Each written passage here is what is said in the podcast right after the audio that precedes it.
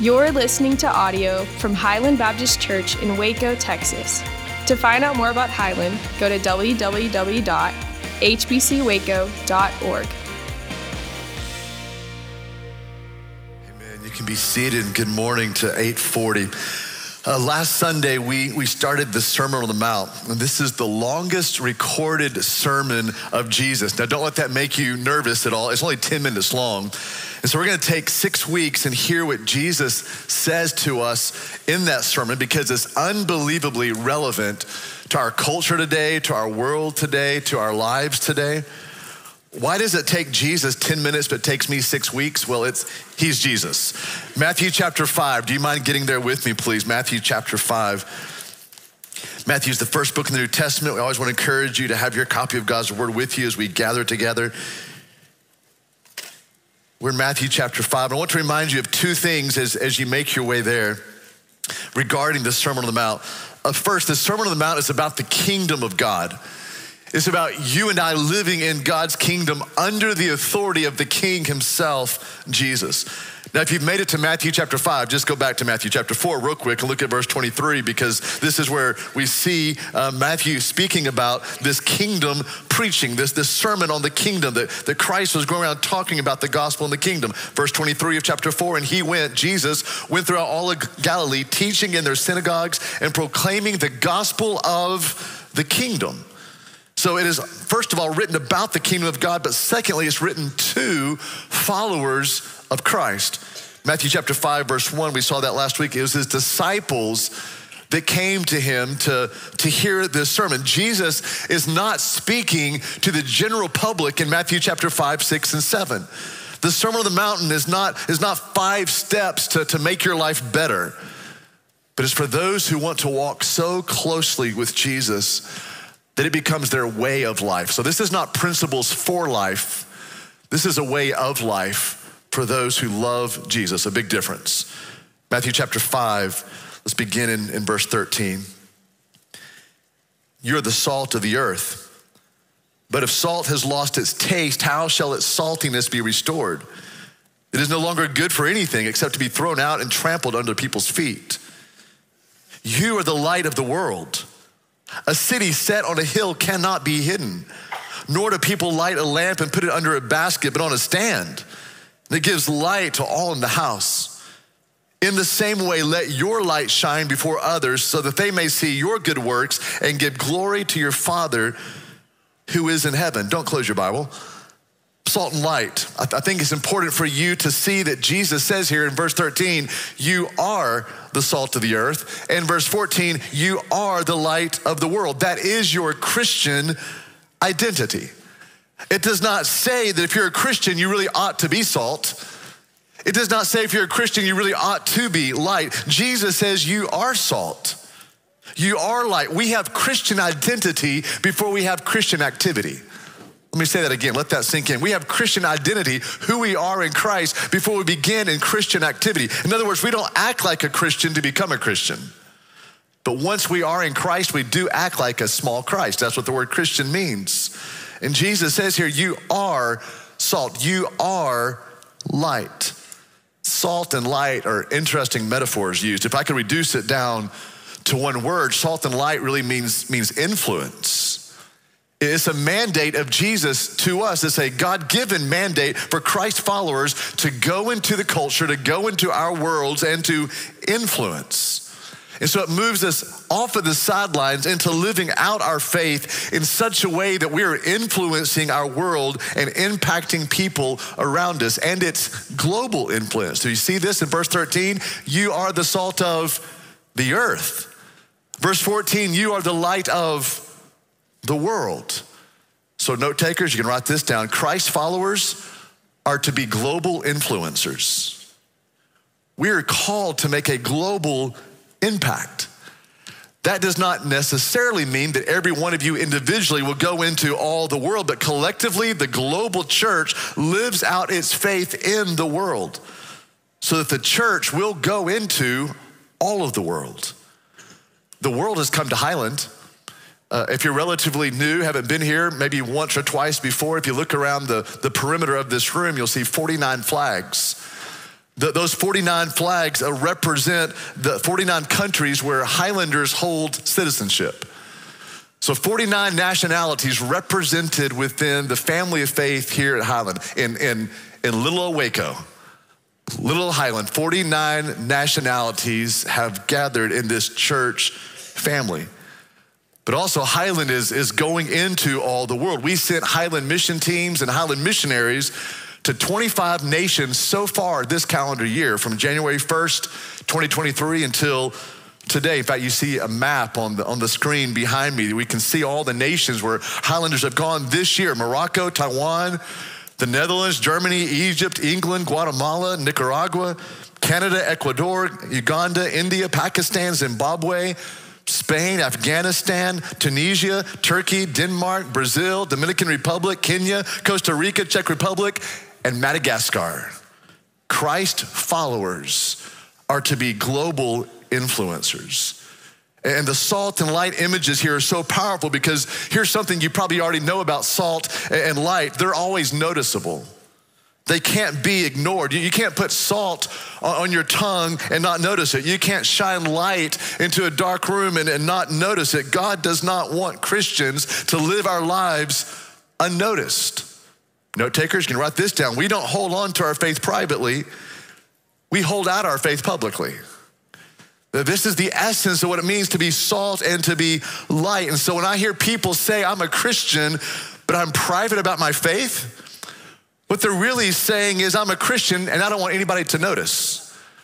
Because if you and I are to take on these properties, these metaphors of being salt and light, people will see, we will become recognizable, we will be noticed in the culture around us. I am so glad that the Apostle Paul did not have a private faith. I'm so glad that, that John and Mary Magdalene and, and, and Lydia and James did not take this stance of just saying, I don't want anybody to notice. Instead, they lived their faith out loud publicly. Just think about your own life for a little bit. Who introduced you to Jesus? Who shared with you the gospel? Uh, who do you look to as someone who, who bears well the image of Christ? Who do you look to as someone who is mature in, in the faith? Is it your parents? Mean, maybe a youth minister introduced the gospel to you, to the kingdom to you, a friend, a coworker, a grandmother, a grandfather. Uh, aren't you glad right now in this moment that they did not keep their faith private? But they lived their, their faith out loud. They lived as salt and, and light. The Bible knows no such animal as a Christian who hides his faith, as a Christian who hides her faith. So, salt and light, let's look at some of the properties that, that both of these share together because certainly in this, this is what Jesus is talking about when he calls you, Christian, the salt of the earth, the light of the world. Let's look at four things here uh, that are shared properties between salt and light, things that they have in common. First of all, salt and light purify. Salt is a good antiseptic. Light is a good disinfectant to, to kill germs and to kill viruses. You remember, the discovery just two years ago that, that UV light was beginning to kill the SARS virus. But both salt and light, they, they purify things. And, and this world, as the world watches us, it finds purity so attractive. But when they see in our lives that this ability to, to speak with pure words and to live life with pure kindness, and the, the purity of our promises being, being kept, the, the purity of love that we have for, for other people, the, the purity of intentions, the, the purity of, of motivations. The world finds pure things so attractive, mainly because purity is such a rare commodity in our world today. One of the things that we bring into the culture is this thought of, of purity. Our words are to, to bring the, this, this purity. That, that is you and I being salt and light. Our kindness is to bring purity into the culture. This is influencing the culture as salt and light. The second word that these two words have in common is that salt and light heal. That's why when you get a sore throat later on this, this fall semester, you take some salt water and you, and you gargle it. It, it kills bacteria. It has an anti-inflammatory uh, properties to it. Uh, babies in the ancient world, when they were born, they were covered with salt. They put salt all over a brand newborn baby to, to kill the bacteria. In fact, the Bible actually speaks about this in Ezekiel chapter 16, verse 4, of covering babies with, with salt because of the, the healing nature of, of salt. Light therapy, even today, heals wounds. An interesting verse is in Isaiah chapter 58, verse 8, when it says, The light came forth and then the healing came forth. Our words bring healing. When we share the gospel, Christian, we are, we are sharing healing words that can heal people of the worst disease ever, their sin. When we bring the presence of Jesus in, into, our, into our homes, into our marriages, into our, our families, into our relationships, into our friendships, into the workplace, into the school. And Christian, let me just remind you when you walk into any room or walk into any relationship, if you are in Christ, you're bringing the presence of Christ with you. Salt and light, and that, that salt and that light, it brings healing. It has a healing effect when we bring the presence of Jesus into the world around us. Third thing that salt and light do, they, they bring life. Salt and life bring light. Salt and light are, are both needed to sustain life. If your body has too little salt or, or too little sodium, it's called a, a hyponatremia and you can die from it. If your body does not have enough salt, does not have enough, enough sodium, our bodies need light. That's why you see those poor people in northern Alaska or northern Russia uh, living under, under sun lamps in their, in, in, in, their house or living under lamps as suns in their, in their own homes because their body needs light. Our bodies, without light, it becomes destructive to the natural body. So, salt and light Jesus is saying here, it brings life. In the same way, Christian, you and I this week are to bring life into a lifeless world, bring the life of Christ to, to lifeless people, to bring the life of Christ into lifeless places. Fourthly, salt and light, they have this, these common properties or this common property between them. They are pervasive. Salt and light, they, they spread out into any, any space that they're introduced to. A little salt changes everything. A little light changes everything. There, there's nothing passive about salt. There's nothing neutral about light. They're natural properties. They go to work. They begin to make change, and salt changes the flavor of, of food. Light begins to penetrate and changes the very properties of, of darkness. This is what Jesus is calling us to do, church, to bring impact to bring life, to bring healing, to bring purity, to, to be a catalyst of influence and impact for the world around us. It is who we are. Jesus says, You are the salt of the earth, you are the light of the world. But interesting to me, it is who we are, but we can still reel it in. Do you see this in verse 13, the middle of verse 13? But if salt lost its taste, how shall its saltiness be restored? It's no longer good for anything Look at verse 15. Nor do people light a lamp and put it under a basket, but they put it up on a stand. It gives light to all in the house. So Jesus says here, you can lose your saltiness. You, you can lose your light. You can hide the light. You can reel these things back in. But when we reel those things back in and we're not salty, in the, in the culture around us, we're not bringing light in the culture around us, it means that we're not living rightly in the kingdom. We're not living under Christ's authority because his rule to us is to shine, to add, to, to bring life to a decaying world, to bring healing to a hurting world, to bring purity to a perverse generation. But Jesus warns us right here that this is, this is what it looks like to become ineffective in the kingdom. If we lose that saltiness, if we begin to hide that light of Christ in us, Jesus is telling us here do not be disengaged from the culture around you. Do not pull back, do not reel back. There's a quote that I love, and actually, when I say I love it, it hurts every time I read it. It's by John Stott, uh, a, a, great theologian from the last century. I think John passed away about 10 years ago or so. But here's, here's his quote. You'll see it on the screen behind me. John Stott says, Our Christian habit is to bewail the world's deteriorating standards with an air of self righteous dismay. We criticize its violence, dishonesty, immor- uh, immorality, the disregard for human life, and materialistic greed. The world is going down the drain, we say, but whose fault is it? Let me put it like this if the house is dark when night comes, there's no sense in blaming the house. That is what happens when the sun goes down. The question to ask is where is the light? In similar form, if the meat goes bad and becomes inedible, there's no sense in blaming the meat. This is what happens when bacteria are left alone to breed. The question to ask is where's the salt? Just so, if society deteriorates and its standards decline until it becomes like a dark night or a stinking fish, there is no sense in blaming society. That is what happens when fallen men and women are left to themselves and human selfishness is unchecked. The question to ask is where is the church? Why are the holders of salt and light of Jesus Christ not permeating our society? I'll let that sit there for a while, let that just kind of land on you for a moment. We so often look to the dark world and say, Why aren't you shining? The entire time, Jesus is looking at us and saying, You are the light of the world. Verse 16, let's look at this uh, again in the same way. Christian, let your light shine before others so that they may see your good works and give glory to your Father who is in heaven. You see, the effect here of being salty, the effect here of, of being bright is not to our glory, it's not to the glory of a church, but it's to God's glory. So, being salty and being light is not for our name or a church's name or a leader's name, but this is for the name of our God. Matthew chapter 5, let's pick it up here in, in verse 17. Do not think, Jesus says, that I have come to abolish the law or the prophets. I have not come to abolish them, but to fulfill them. For truly I say to you, until heaven and earth pass away, not an iota, not a dot will pass from the law until all is accomplished. Therefore, whoever relaxes one of the least of these commandments and teaches others to do the same will be called least in the kingdom of heaven.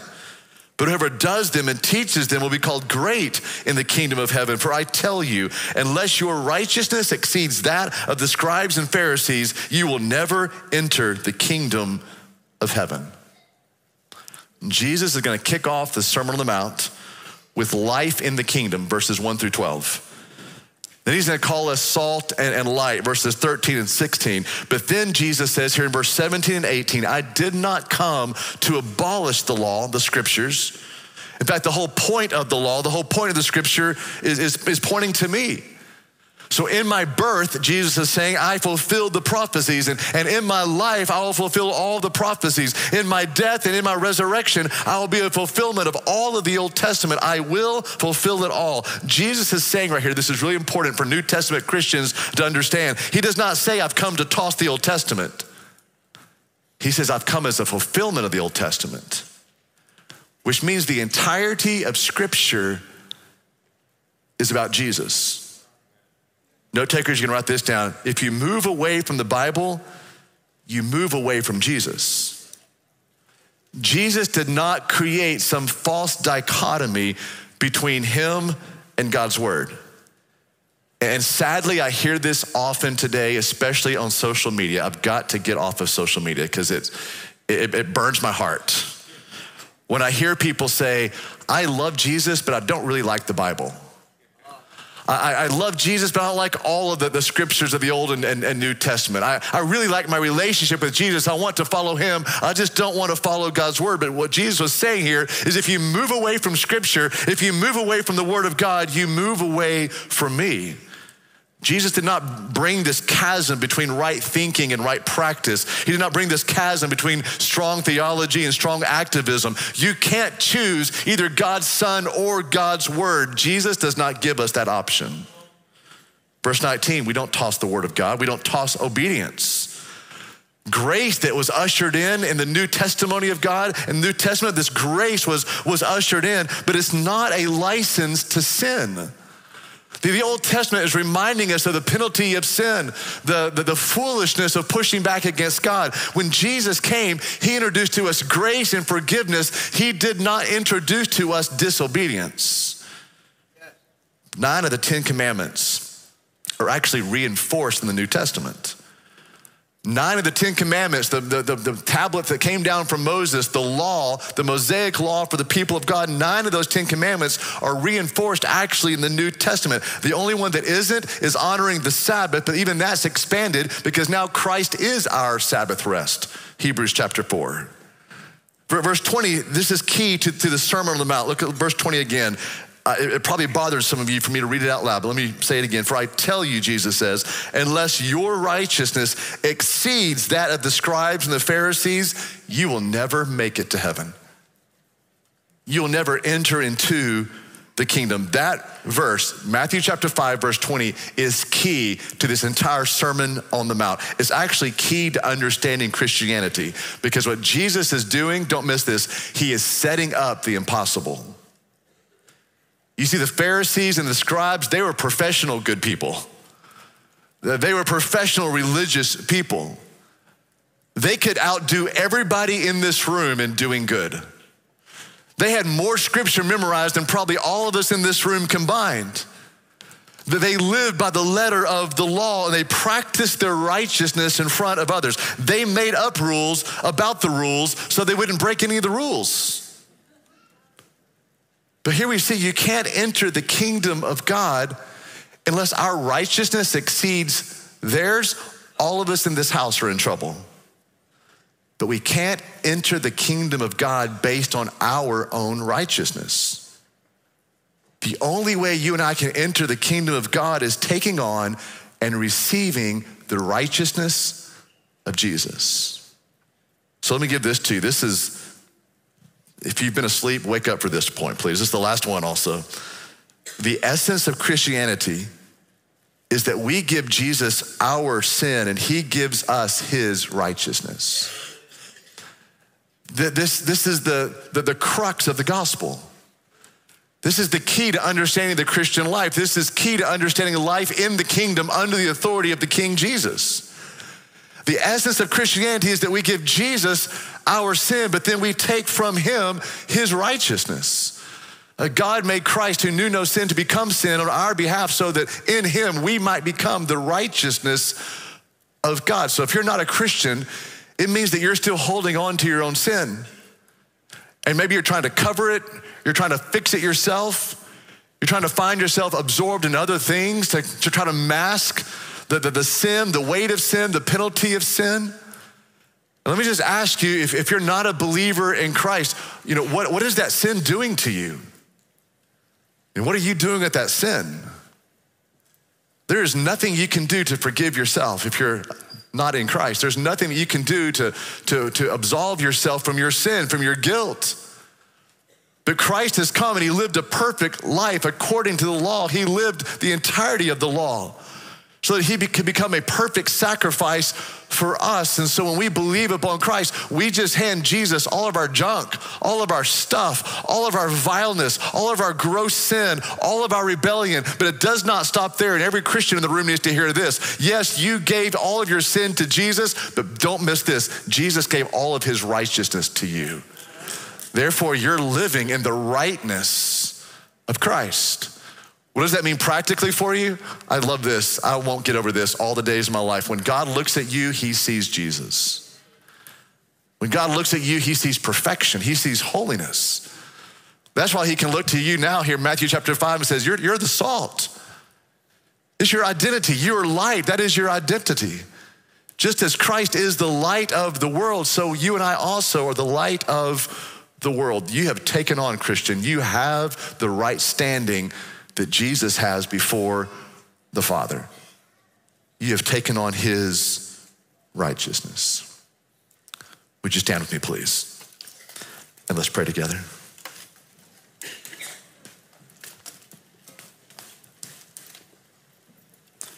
Father, thank you for your word to us today. Thank you, Jesus, that you tell us who we are and forgive us when we try to be involved in Christian activity before we realize our Christian identity. God, remind us again today that our, our own righteousness is, is nothing. They're, they're filthy rags. Even on our very best day, even in our very best moment, our righteousness will never enter us into the kingdom of God until we receive the righteousness of Christ. So, Father, for anyone here today, maybe everyone here today who's not a believer, today they would believe upon Jesus and receive his righteousness, hand Jesus their sin, and receive the right standing of Jesus before the Father. But for so many believers in the house, so many Christians in the house today, God, forgive us when we think that Christianity is just that we've been forgiven of sin. Christianity is also we've been given the righteousness of Christ. And we want to live in that this week. We want to make decisions based on the fact that we have with us the righteousness of Christ that's been given to us, the gift of righteousness. Help us to live this week, Father, with that realization and the understanding that when you see us, you see the perfection of Jesus, not our past, not, not our mess ups, not all of our rebellion, not all the, the gross vileness of our sin. But when you see us, you see the righteousness of Jesus. This is what it looks like to live in the kingdom. So, Father, give us grace to do so. In the name of Jesus, we pray. Amen. We're going to sing a song of a worship to the Lord. And as we did last week, as we did earlier in our gathering today, you're welcome to come and kneel here at the front. Why would you leave your seat and come and kneel here at the front? I'll give you a, a couple of options. Maybe because you want to surrender something to the Lord. Maybe you want to lay something down before the Lord. Maybe today you want to surrender your, your heart, your, your past, your future. And, and there's something about kneeling before the Lord that just says, God, I can't, but you can. Maybe also you want to come forward and just kneel before the Lord and thank Him for His goodness towards you, that He has given you the Son's righteousness. Uh, yes, let's sing and let's adore the Lord, let's treasure the Lord in, in song, but we always want to make sure you understand the, the joy of coming and kneeling before the Lord your God, your Maker. For we are the, the sheep of his pasture, we are the people of his hand. We'll have some staff members here at the front as well. If today you want to give your life to Christ because you're, you're tired of holding on to your own sin, you don't know what to do with your sin, but you definitely know what your sin is doing to you. Maybe you want to come forward and tell one of these leaders of the church, a minister of the church, hey, I'm ready to believe on Christ. I, I want to become a brand new creation. I want to give all my sin up so I can take on the righteousness of Jesus. Come and talk to us if you want us to pray for you, to encourage you in the Lord. Let's sing. And won't you please come?